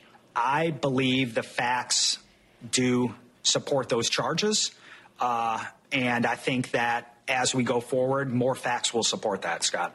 What is what is the significance of that? And I know you are very familiar with sedition. Yeah, so in federal law, Brian, it's not just you can't charge someone with sedition, even though that's the way they had that conversation last night. The charge is actually called seditious conspiracy. Um, I had the last, as a prosecutor, the last big seditious conspiracy case in the United States uh, against the Blind Sheikh and the terrorist cell that bombed the World Trade Center and, and plotted the other attacks in New York. So the hurdle here is conspiracy. It's easy enough to show that people used force against the government, but the crime is that you have to show that people conspired to do that. And the reason I make that distinction is in our case, it was easy to do it because we were dealing with a terrorist cell that was actually plotting together. Whereas on January 6th, I think you may find that there are some groups of people that came and actually did conspire. But uh, but for the most part, those 800 or so people who wandered into the Capitol were that was kind of an ad hoc thing for most of them. You know, they didn't come like planning to attack the Capitol. So I think he may be right that you'll find some seditious conspiracy cases in the sense that you may find little blocks of people um, who conspired to act together, and maybe some of them did plan to to go into the Capitol. But I think with respect to the hundreds of people who went in there, it's highly unlikely. You'll be able to get trespassing charges and other kinds of minor charges, but the idea that you can get them on seditious conspiracy if they just kind of showed up and happened to go in there versus like what you have with a terrorist organization where they're always planning and plotting to make a tax on the government. It's a, it's a very different thing. Right, and sedition would be death. No, it's a 20 year penalty. There's no. Um, if you have a case where death was caused, um, you can't bring that as a death penalty case under sedition. You might be able to do it under RICO. But here's the thing, Brian. We know one police officer, Brian Sicknick, was killed. Yeah. A week ago, they filed charges against two people who were involved, they say, in the assault of Sicknick. That complaint doesn't even mention that Sicknick died, let alone say that the assault caused the death. So they don't, at the moment, they don't have any proof that they've made public that these rioters caused anyone to die. Andy McCarthy, thanks so much. Hope to catch up with you on the on the seven o'clock at night. Uh, do you ever do nighttime stuff? Sure, Brian. Sure. All right. So good. We're looking to book you. I can talk to your people. You have a lot of layers with the McCarthy Empire. My people. Talk right. to my people. Yeah, yes. yeah. There's a lot. It's hard to get to you. I don't know. I guess Yeah, you have a lot yeah. of clients. You're always It's writing a column or a book. season, you know. Uh, that- okay, you're right. You're you're right. The NCAA tournament's on. How dare I call you, uh, Andy? Thanks so much. Appreciate it. Sure, Brian. Take care. One eight six six four zero eight seven six six nine. You listen to the Brian Kilmeade Show. Expanding your knowledge base. It's Brian Kilmeade. Fox Nation presents podcasts Women of the Bible Speak. I'm Shannon Bream, host of Fox News at Night and author of the new book, Women of the Bible Speak The Wisdom of 16 Women and Their Lessons for Today. Subscribe now on Apple Podcasts, Spotify, FoxNewsPodcast.com, or wherever you download your podcasts. From his mouth to, your ears, it's Brian Kilmeade. Hey, welcome back, everybody. It's uh, time to find out, despite everything we know so far, if there's a need to know more. More to know. Sponsored by Oxford Gold Group. Call today to learn how you can protect your retirement and savings account. 833 600 Gold. That's 833 600 GOLD. Well, listen to this. This Teen Vogue staffer who posted a letter expressing concern about Alexi McCammond for her past tweets when she was 17 years old. She was the editor there for a few days, and then she was forced to quit despite apologizing for tweets she had when she was 17, 10 years ago. Turns out she used the N word in tweets from 10 years ago herself. This woman's name is Christine Davitt, and she's the senior social manager at Teen Vogue. Back in 2009, wrote two tweets to a friend identifying him as a N word, and in 2010 used the N word again in a joke tweet. But yet she's pushing to get McCammond out, and McCammond at 27 years old is out because something she apologized for and tweeted for at 17. How dumb is she, and how reprehensible is Teen Vogue for firing that editor? There are so many comments here. I mean, it's ridiculous for her to push to have her out knowing that was in her closet, right? Also, if we're going to have a world run on where we're all judged what we did as teenagers, it's not going to be a very fun world. Except for Eric. Uh, Eric was a perfect teen, so he holds us to that standard. Next, Trump is returning to social media, they claim, with his own platform, his own infrastructure, in two to three months. Jason Miller, the announcement. I do think that we're going to see President Trump returning to social media in probably about two or three months here with his own platform. And this is something that I think will be the, the hottest ticket in social media. It's going to completely redefine the game. Wow. Uh, what do you think? You think this is all bluster? I think he's got to have substance behind it to make that announcement. I would hope so, or maybe they're trying to put feelers out. But I mean, after we saw what happened with Parler, right? I mean, it's not just making the platform; it's in all the companies that help the platform be successful. If they're not going to be there and support you, Right. How do you have we it? don't run? know if people are going to stop you from using the cloud. You have to create your own cloud. Eric, do you have something to weigh in on this? Is it possible? Look, I don't like tweeting. Next. Matthew McConaughey says Texas governor run. He'll consider a Texas governor run. And he said if he does do it, it would be an honorable thing. Let's hear him say it. It's come up a lot lately, and, I, and I'm going to say to you now the same thing I've been saying, which is true. It's not a dodge. And when I say it's something I'm giving consideration, uh, abs- absolutely. What an honorable thing to even be able to consider. Um, but that's I'm no further than that right now, sir. He's upset that Governor Greg Abbott lifted the mask uh, ban mandate. Uh, he's doing a concert, a benefit concert. He announced that, so he's doing some publicity. And now, because of that, he's considering running. which he sort of has alluded to like in the past as well. But the other thing, um, you know, what he said that about Abbott, but he said it's not um, the mask mandate. He's like, the issue isn't the mask; it's the mandate. When the government mandates something, and that's what people have an issue for, with. Right. And he said, yeah, he goes, I want, I'm all for opening things up, but he wants to keep the mask on. I don't know, tough. Uh, Arkansas governor, too, lifted the same thing. He goes, everyone's to use common sense. Just in Florida doing that Dana thing, you don't go inside without a mask. Anywhere. People are using it. When you're walking alone you're running, you don't have to wear it. You can, don't have to wear it in gyms. You can't get it from surfaces. From the Fox News Podcasts Network. I'm Ben Domenech, publisher of The Federalist, and I'm inviting you to join a new conversation with the smartest thinkers out there about the country and where we're going. Subscribe to the Ben Domenech Podcast. Subscribe and listen now by going to foxnewspodcasts.com. Live from the Fox News radio studios in New York City, fresh off the set of Fox and Friends, it's America's receptive voice. Brian Kilmeade. Thanks so much for listening, everybody. It's the Brian Kilmeade Show. Privileged to be coming to you from what's left of New York and around, heard around the country and around the world. Uh, big hour coming your way. We've got Bret Baier at the bottom of the hour. A lot of you, 1 408 7669. Tonight, don't worry, I'm not on Fox and Friends, but I'll be on 7 o'clock prime time. So hopefully, all of our listeners who or all the viewers watching on Fox Nation will be able to watch on Fox News a little bit later on tonight. So um, let's get to the big three. Now, with the stories you need to know, it's Brian's Big Three. Number three.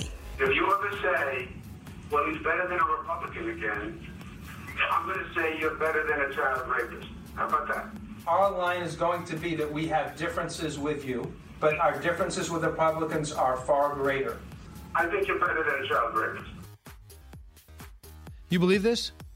Another day, another accuser, and another leak of audio showing the bully tactics of this governor of New York. Protests calling for Governor Cuomo's ouster grew over the weekend, mostly because of the nursing homes, as everyone came out to mourn their loved ones and ask for justice. Now, with multiple investigations, including one by the FBI and his own attorney general, isn't it time for President Biden to step in? Number two. I don't think we're going to have a fourth wave. I think the fact that we have so much prior infection, we've gotten one shot in at least 70 million Americans. We're talking about some form of protective immunity in about 55% of the population. Yeah, Scott, Dr. Scott Gottlieb, pandemic progress. Pressure to open up everything mounts as a fourth wave is being waved off despite European troubles. Now, Arkansas is getting rid of the mask mandate. And a fact check on President Biden. Just how much of his current vaccine plan was in place when he took over? Number one.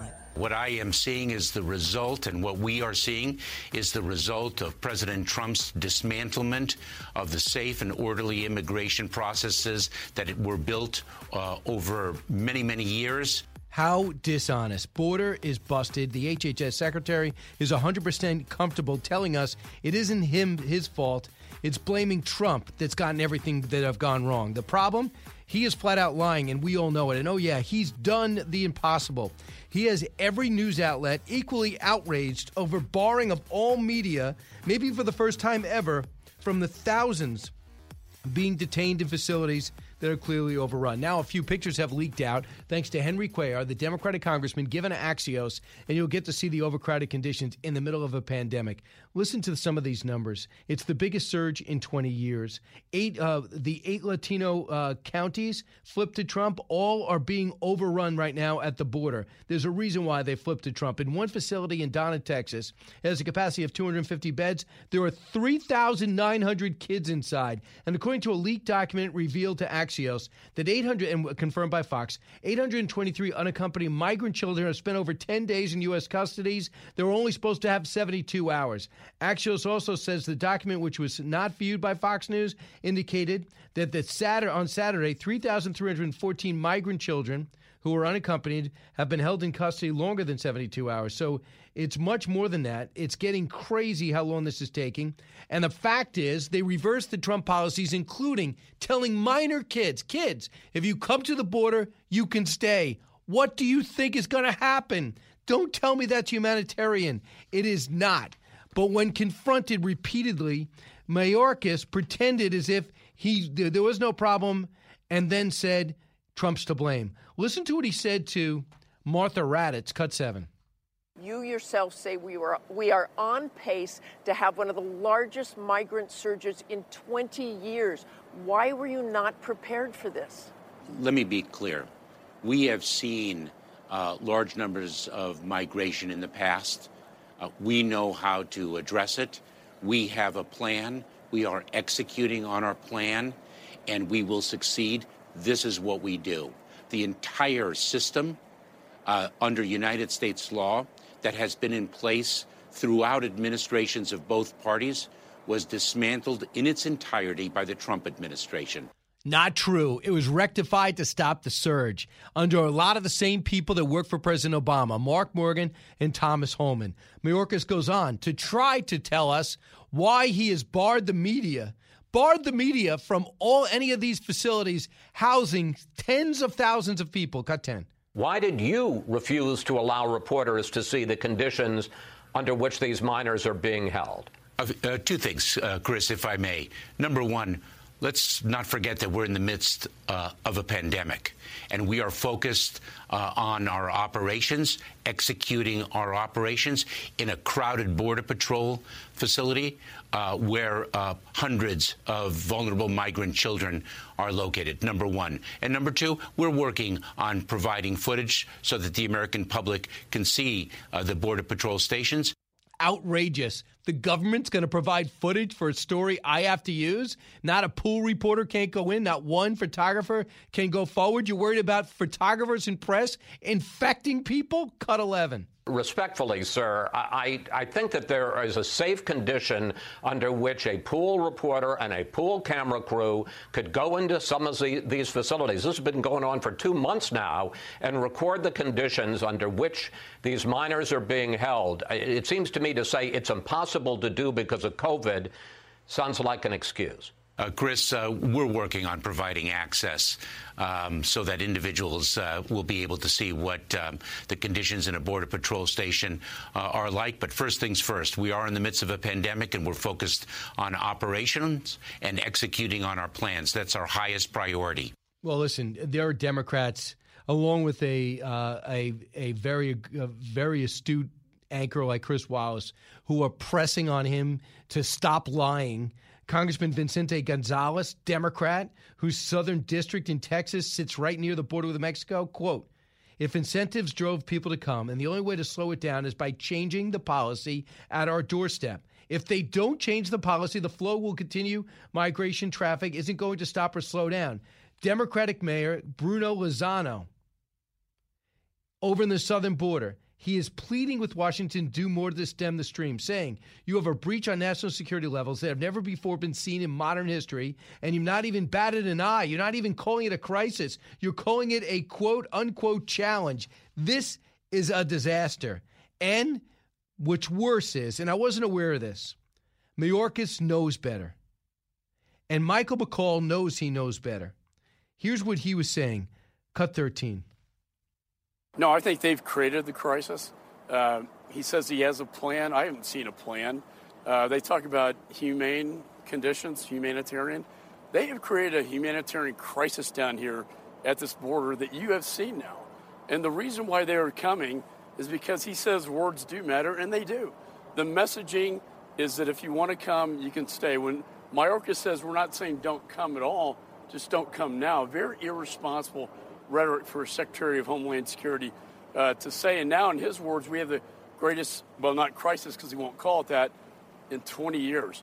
And he knows better because he did the same prosecuting job. Henry Cuellar, Democrat. Vicente Gonzalez, cut 16 the president or the administration's um, message is not getting through. This message about don't come now, come later, without due respect, is not being heard down there. The message can't be that if you get to our southern border and get across, we're going to process you and release you into our communities. So here's the thing.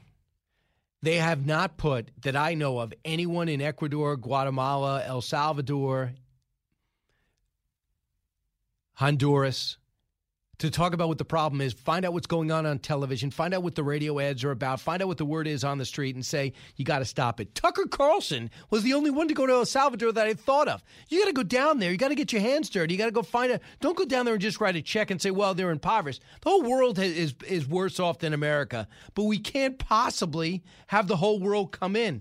And what you're doing is, it's not Americans against immigrants, it's Americans against uh, illegal immigration as opposed to people doing it the right way. And I think Rick Grenell, who is not only National Security Director, Director of National Intelligence here for a while, he was also ambassador to, he also worked at the UN, and he was also ambassador to Germany, where he really was knee deep in uh, in all things related to U.S. foreign policy as it relates to Europe. And he just talked about they're jumping the line. It's not a matter of right or wrong. There's who is doing it right and who is doing it wrong. Cut 16, cut 18. What the Democrats are doing right now is breaking the line. First and second generation Americans supported Donald Trump and the Republicans in this last election like never before. These are people who waited in line. You want to be humane, you should tell the people who waited in line that you are not going to allow line jumpers or people to rush the border. Okay. That's important. Republicans have to start messaging that way. I don't mean manipulate messaging. You don't have to go, uh, it's terrible. But what they have to do is so people are clear nobody is against immigration, number one. Number two is no one's, everyone's against, should be against illegal immigration, number two. Number three, everyone feels bad for everyone that's going through rough times. So why are the rough times that may be challenging in Honduras worse than Nigeria, Costa Rica, or um, Syria or anywhere else because you're waiting in line, you're going through the uh, the refugee cause, and you're finding out how many are going to come in and who's going to come in and what the circumstances are, and investigating it. At the same time, you turn around and in the Rio Grande Valley sector, confirmed last night, they're not even taking down paperwork on people coming through. Don't tell me that border's not open. So I don't want to take too much time away from calls 1 408 7669. But I do want to talk about the pandemic. They got rid of a mask mandate in Arkansas. They got rid of one, we know, in uh, Florida. We know they don't have it any longer in Texas. And we know the numbers are dropping. In cases, they ticked up 7%, but in overall hospitalizations as well as deaths, they're going down precipitously. 43 million people are fully vaccinated, and we're doing better and better on the vaccinations. So this is a positive story. What I really resent is unnecessary partisanship. There's so many issues where we just are not going to get along as as a country on major issues, and elections have consequences. And there are so many others that are so unifying. And one is the vaccine. And when Joe Biden said this, I personally was outraged because it's just not true. Cut 25. America had no real plan to vaccinate most of the country. My predecessor failed to order enough vaccines failed to mobilize the effort to administer the shots, failed to set up vaccine centers. That changed the moment we took office. Okay, not true. And rather than have Donald Trump say it's not true or a staffer, why don't we have the person who headed up Operation Warp Speed, who has no political affiliation, just expertise, and now he's got a great track record? This is Dr. Moncef Slaoui. You've seen a lot of him. He did. Mar- Margaret Brennan did a great job with him. Let him speak and explain himself. Here's his response to that soundbite. Cut 26. I think that's a very negative description of the reality. I do think that uh, we had plans, and in fact, 90% of what's happening now is the plan that we had Uh, of course, the first thing was to accelerate the development of the vaccine. We contracted specifically 100 million doses of vaccine, but also built into the contracts options to acquire more vaccines once we knew they are effective. And the plan was to order more vaccines when, when we knew they are more effective. So I think what's happening is right, but I think what's happening is, frankly, what was the plan. Okay. Do you understand? He's not going to order a zillion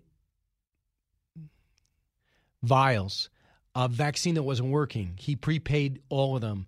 They went into trials and they went into manufacturing. And then when they found out they were effective and the study came back and the FDA said go, then he goes. He bought them, and a lot of them went to waste. Now we're going to have a fourth one coming online, but I think that a couple of companies started were unable to do it. So as soon as one was successful, you go into contract for the other. That is not something unique to Joe Biden. Cut 27. You say 90% of what's happening now is what you put into place?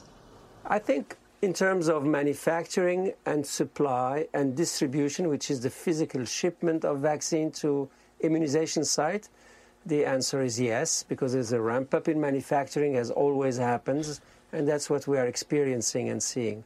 I do think that in terms of immunization and shots in arms, in particular, the large vaccination sites in you know sports arenas and, and the likes, and the participation of FEMA, those were not uh, parts of the plan, and they are participating to accelerate, I think, to some extent, the immunization.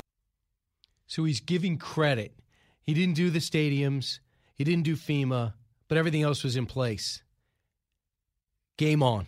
And I just think it was important for him to clarify, not have a politician or Mark Meadows clarify, because people just say Democrats and Republicans looking to take credit for the most successful thing that's happened in quite some time in America. 1 408 7669. Now we got to get everyone to get vaccinated. In Germany and Europe, a lot of people lost total trust in the vaccine. And evidently, uh, Trump supporters have lost trust in Donald Trump's vaccine, which is head scratching. Back in a moment. Listen and pick up on some things you didn't know before. You're with Brian Kilmeade. Living the Bream is a podcast hosted by Fox News Channel's Shannon Bream, sharing inspirational stories, personal anecdotes, and an insider's perspective on actions and rulings from the High Court. Subscribe and listen now by going to foxnewspodcasts.com. America's listening to Fox News.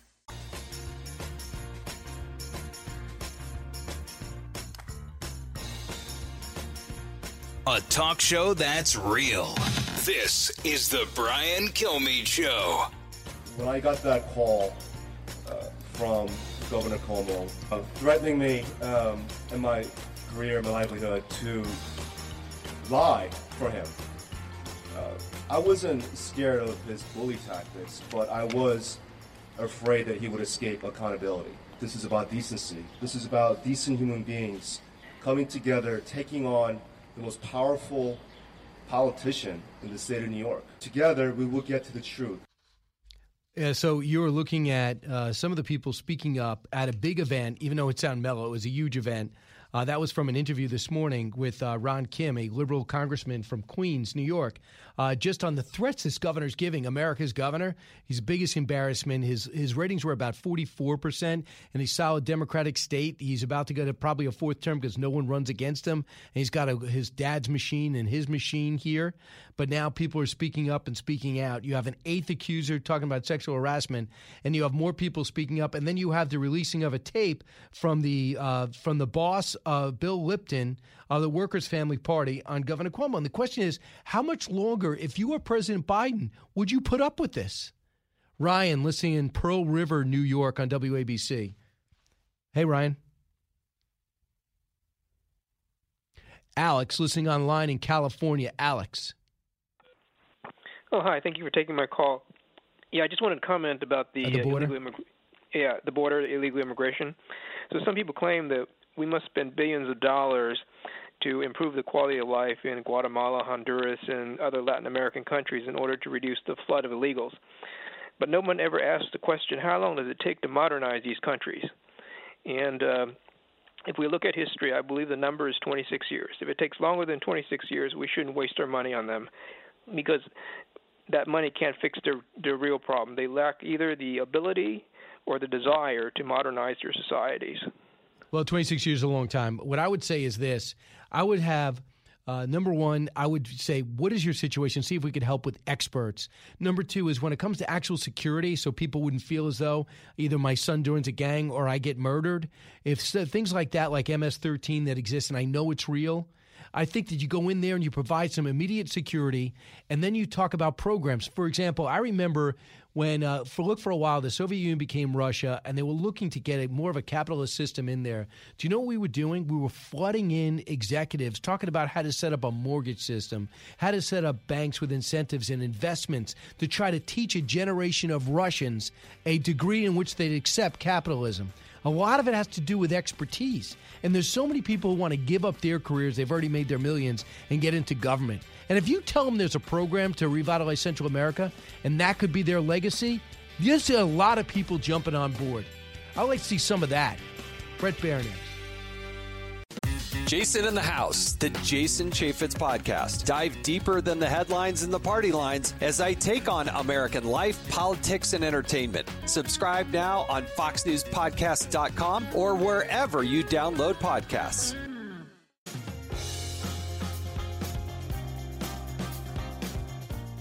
A radio show like no other. It's Brian Kilmeade. The reason I weigh in is very simple. They're destroying our country. Very simple. It can't get simpler than that. They are destroying our country. And they're going to destroy it with tax increases, the likes of which nobody has ever seen before, in order to accomplish the Green New Deal nonsense. Uh, they're destroying it with woke. When China looks at woke and they see the biggest problem we have is Dr. Seuss, in the meantime, they're building factories and trying to kill us in so many different right. ways. They laugh at us. They think we're so. Frankly, they think our country is stupid when they look at this, when our competitors look at what's going on in our country, taking down the statues to great heroes and so many other things.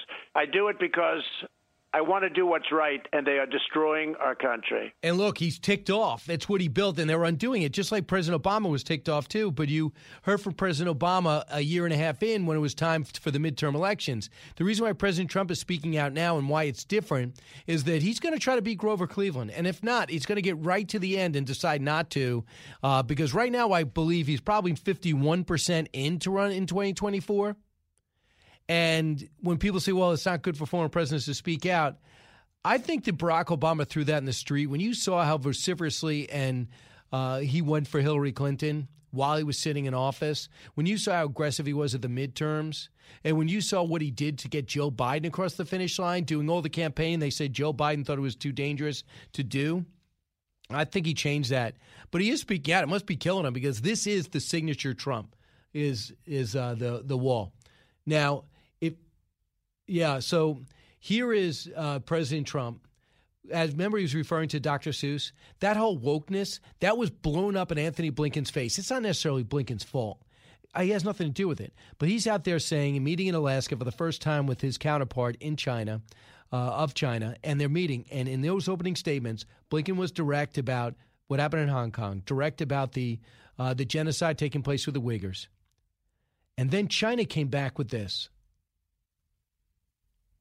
The challenges facing the United States in human rights are deep seated. They did not just emerge over the past four years, such as Black Lives Matter. It did not come up only recently. The United States does not have the qualification to say that it wants to speak to China from a position of strength. Wow. And it got worse from there. And it was China that called the press back in, and then we called the press back in again. Now, if the if this is just the opening salvo, fine if but the I, am fine with it. I know that for the most part, maybe China got the one upmanship on this. Got it. But if they are tough on China, that could actually unify Republicans and Democrats together. But Donald Trump's comment about Dr. Seuss and Mr. Potato Head focusing on him in America as we've spent 1.9 trillion that we don't have makes China laugh because they poison us. We don't even bring it up. They recover first and then try to establish that Belt and Road program. We got to go get our own Belt and Road program. We got to go prefer, uh, put, uh, put together a different option, a better option. And we got to show them militarily you better not cut defense. Now, the president also spoke on a podcast, Lisa Booth's podcast, about Anthony Fauci. Anthony Fauci is lauded, I believe, for almost doing nothing. He's amiable, he's a good conversationalist, but he has not been an effective medical leader through this. He does a zillion interviews, swears he goes by the data, but was wrong often. In January, told John Catsimatidis this uh, coronavirus will not be a problem here. He told every told ABC, "Don't wear a mask; it gives you a false sense of security." And that's when Donald Trump said this: "The left is going crazy." Do you regret ever elevating him? Well, I didn't really elevate him. He's been there for 40 years. He's been there forever. And I thought rather than firing him, you know, I listened to him, but I didn't do what he said because, frankly, uh, his record is not a good record. I like him personally. He's actually a nice guy. He's a great promoter. He's really a promoter more than anything else. he is of himself. He got the first pitch thrown in front of an empty stands where he bounced it. Uh, he pleaded with Rachel Maddow to come forward, and you know uh, to come uh, to come forward. I really wanted to do your show. I mean, he, he does like six shows a day and he gives the briefings. And a lot of people in the medical community are not happy with him. So that's Donald Trump on those two things. Uh, and he's going to be weighing, he's going to be a factor. Just get used to it. Meanwhile, in terms of messaging, he is their best messenger. Rick Grinnell brought that up with Maria yesterday. And when it comes to immigration, bringing up what was accomplished before, but the way you say it matters. Cut 19. He's a different person. Republicans have to do a better job on making sure that we take the mantle to say we want immigrants in this country. We just want an orderly process because we have so many people. I can tell you, as managing Embassy uh, Berlin and Embassy Germany, we have a plethora of people who are waiting to come into this country. And if you just yeah. all of a sudden say, rush the border, we're going to have a huge, uh, bigger crisis than we have right now. And that's the issue. Don't say we don't want the triangle countries or Brazilians to come in. Say, why are you making me make a choice? Since when are we rewarding illegal behavior? Most don't qualify for asylum. Jane, listening in upstate New York. Hey, Jane. How are you? Uh, thank you. Uh, I would like to speak about Governor Cuomo. Um, I grew up in a political family in Miami, Florida. Um, at the age of 18, I was accosted by someone very similar to Governor Cuomo. And um, I hear everybody saying, why don't these women come forward sooner? Um, when something like that happens to you, it's probably one of the most difficult things you can ever do to come forward. Now, add to that the fact that the person is powerful and the person is a bully, and you're going to be pressured like you've never been pressured in your life. What's interesting to me is um, this Thomas Reed thing that is coming up. The Republican who came forward and said, well, he had his own allegations, so I'm not going to yeah. run for the Republican ticket uh, exactly. for the. Yeah. to me, I'm wondering is this a deflection? Is he throwing himself under the bus no, to save you don't Governor. go under the bus for uh, for Governor Cuomo if you're trying to run against Governor Cuomo. Jane, thank you. Sorry you had to experience that, but I think people can really relate to why it's hard for people for women to come forward. Once Lindsey Boylan did it, she was by herself for two months, and then others came forward, and then it was different. Bret Baier's getting set to host his show, special report six o'clock tonight. See him all over the channel. Bret, welcome back. Hey, Brian. So uh, we were talking about a couple of things. You know, uh, one of the big three is Governor Cuomo. He seems to be there every day. An eighth accuser comes forward, and then we have this uh, call of bullying again, and then rallies over overnight. Let me ask you something. It's a big deal in New York, and he's America's governor for about a year now, until recently. Do you think at some point it becomes a problem for President Biden? Well, I do, considering that uh, what he said in that interview with George Stephanopoulos about um, you know if the investigation shows something, then he needs to leave, and then he went on further and said he may fa- face criminal prosecution. I mean, that was kind of a he didn't have to go there, but he did.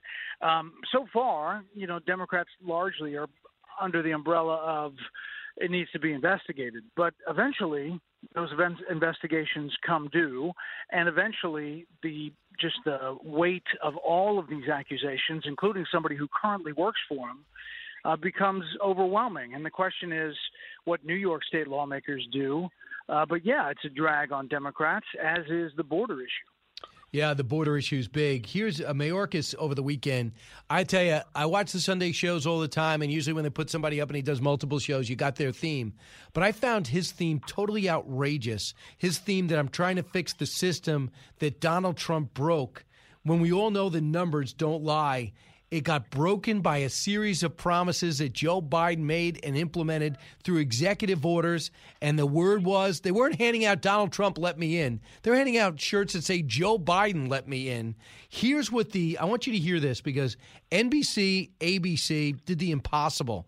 They actually interviewed illegal immigrants and asked them why they came here, and they aired it and it doesn't make President Biden look good. Cut one. Some say the new president gave them hope for a life in America. Why did you decide to come now? To take advantage of the opportunity that the president has given to the people from, from, from, from Central America to come with their families. Would you have tried to do this when Donald Trump was president? Uh, definitely not.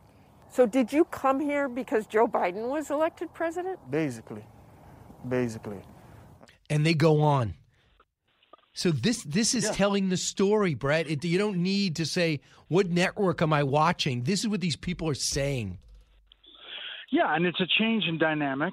Um, I will say that for the longest time, at the beginning of this, while it was a problem, um, a lot of those channels said this is a Republican talking yes. point, and it's something you'll see on Fox News, and it's just like the caravan thing, you know, which they also blew off. Which was but real. Now, yeah, and now um, I think all of these places realize the the gravity of it, and in part because you have all these border states, Democrats and Republicans, sending up a flare saying, "Hello, we have a major, major issue here," and uh, I just think Mayorkas, Secretary Mayorkas, and some of the things he said about you know, the transparency question with Chris Wallace, I thought was a really bad answer. We'll provide you video. Yeah, well, you uh, want to hear it? I had that really exchange. Fly. Yeah, I want to hear. Uh, let's hear that exchange. Cut ten.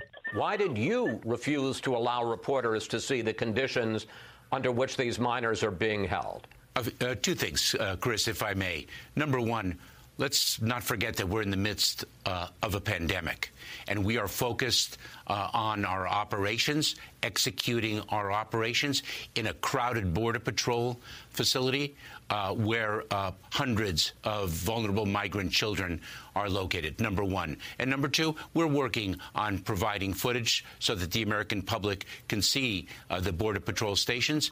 Well, isn't that nice? They're going to provide footage for you, Bret. Are they going to produce your whole show? I mean, think about this.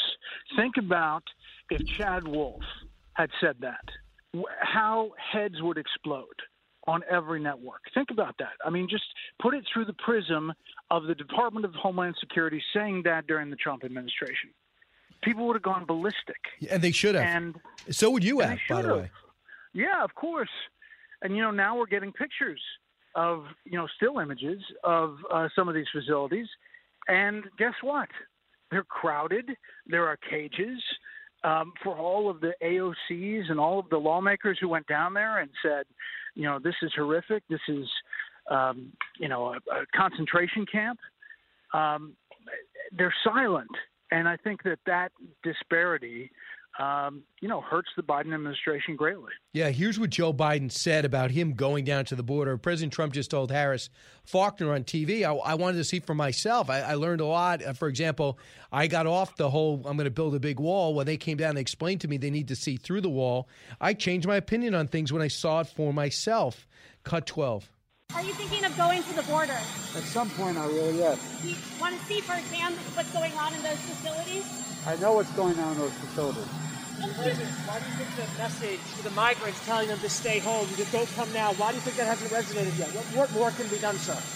Well, a lot more. We're in the process of doing it now, including making sure that we reestablish what existed before, which was they can stay in place and make their case from their home country. Yeah. He's a mess. He has no idea. And they did show him some pictures. Can we see those pictures?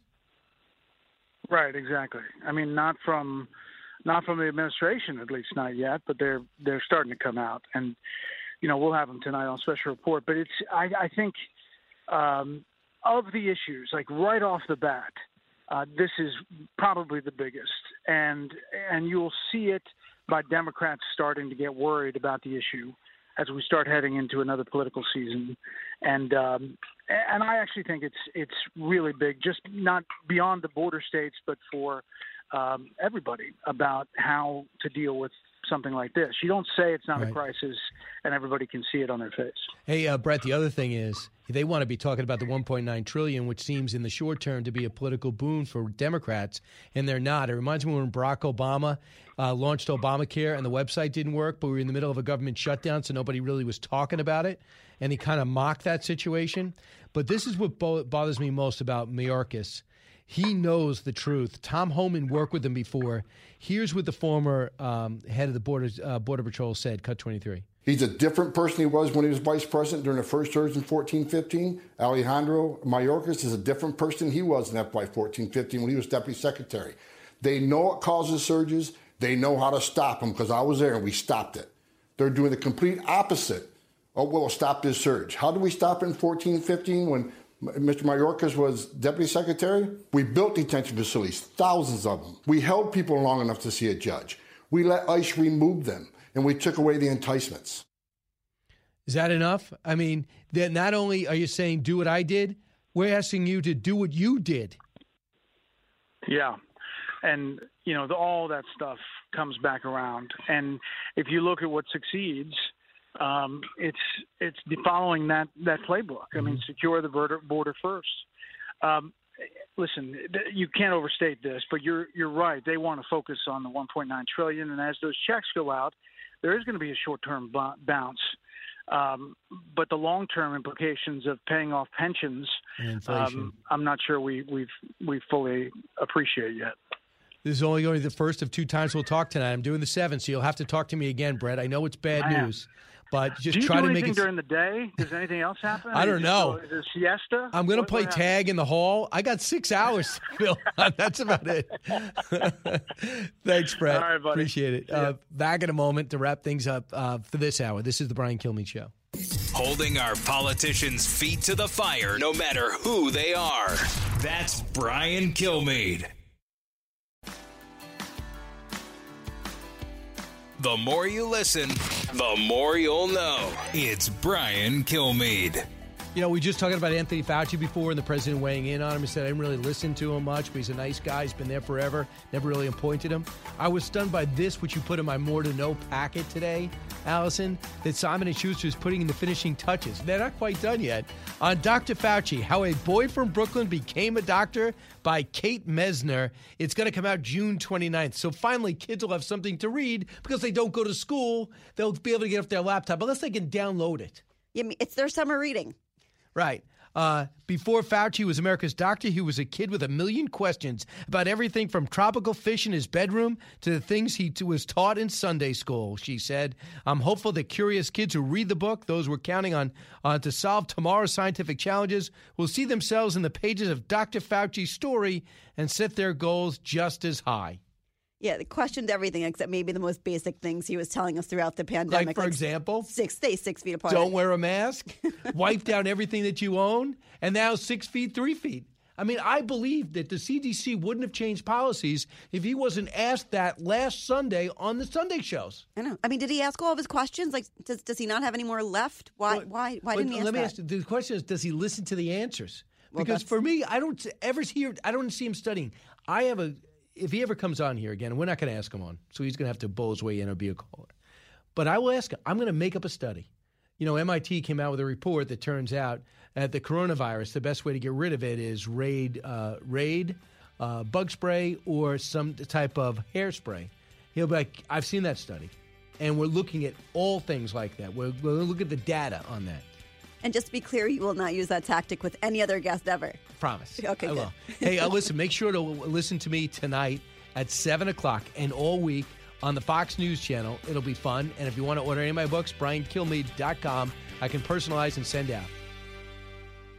Listen to the all new Bret Baier podcast featuring Common Ground, in depth talks with lawmakers from opposite sides of the aisle, along with all your Bret Baier favorites like his all star panel and much more. Available now at foxnewspodcasts.com or wherever you get your podcasts. Listen to the show ad-free on Fox News Podcast Plus, on Apple Podcast, Amazon Music with your Prime membership, or subscribe wherever you get your podcasts.